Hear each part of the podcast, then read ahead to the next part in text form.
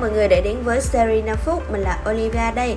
Chuỗi series này được làm ra với mục đích có thể giúp các bạn có thêm được nhiều những góc nhìn trong cuộc sống qua mỗi câu chuyện được mình chia sẻ trong mỗi số podcast.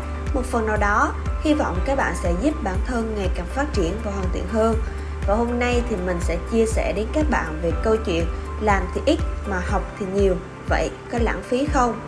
Các bạn có thấy học tập nó lãng phí không? Với mình thì không nha vì kiến thức nó là một thứ rất vô giá. Và trên quan điểm của mình, những người chăm chỉ là những người không bao giờ sợ thiếu kiến thức.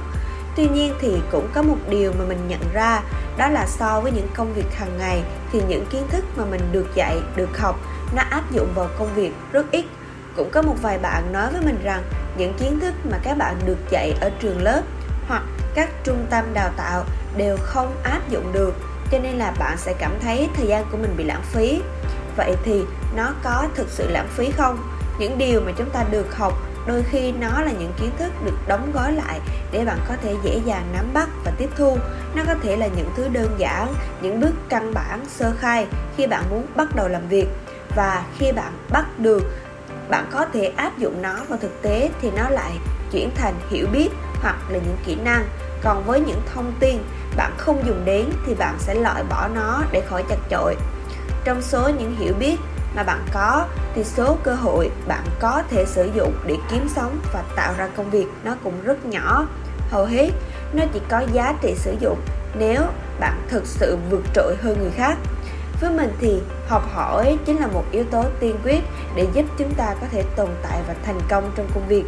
Có hiểu biết thì bạn sẽ dễ dàng chuyển nó thành của cải và tài sản hơn là ở chiều ngược lại.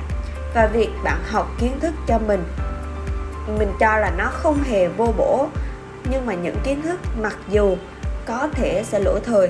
Tất nhiên, vì xã hội này nó đổi mới mà, những cái kiến thức nó cũng không chỉ có thể dừng lại ở đó được, mà nó cũng sẽ ngày càng được cải tiến và phát triển hơn. Và đặc biệt là đối với lại ngành detailing ô tô, cũng như là ngành detailing xe máy, mình hy vọng rằng các bạn đừng lo lắng vì nghĩ rằng dành thời gian để học những thứ rất ít khi sử dụng là lãng phí thời gian vì bạn sẽ không biết được bao giờ thì sử dụng những cách đó thì nó mới đạt được hiệu quả. Với góc nhìn cá nhân mình thì một cái, dù nó hiện đại, dù nó tân tiến đến đâu thì nó vẫn đi từ những bước cơ bản để phát triển. Một điều nữa mà mình luôn nhắc nhở bản thân mình là kiến thức chưa bao giờ lãng phí và bạn càng dành thời gian để trao dồi, để học hỏi thì bạn càng phát triển và học được những bài học nhỏ nhỏ thông qua những điều tưởng chừng như là nó vô nghĩa kiểu tích tiểu thành đại thì nó vẫn luôn là một điều tốt cho nên là các bạn đừng từ bỏ nha và hãy lắng nghe những số podcast tiếp theo mình sẽ chia sẻ thêm những thông tin mới đến các bạn nhé và nhấn theo dõi những số episode khác về detailing trên Google Podcast, Spotify, YouTube bằng cách gõ Detailing Việt Nam. Hẹn gặp lại mọi người trong những số podcast lần sau.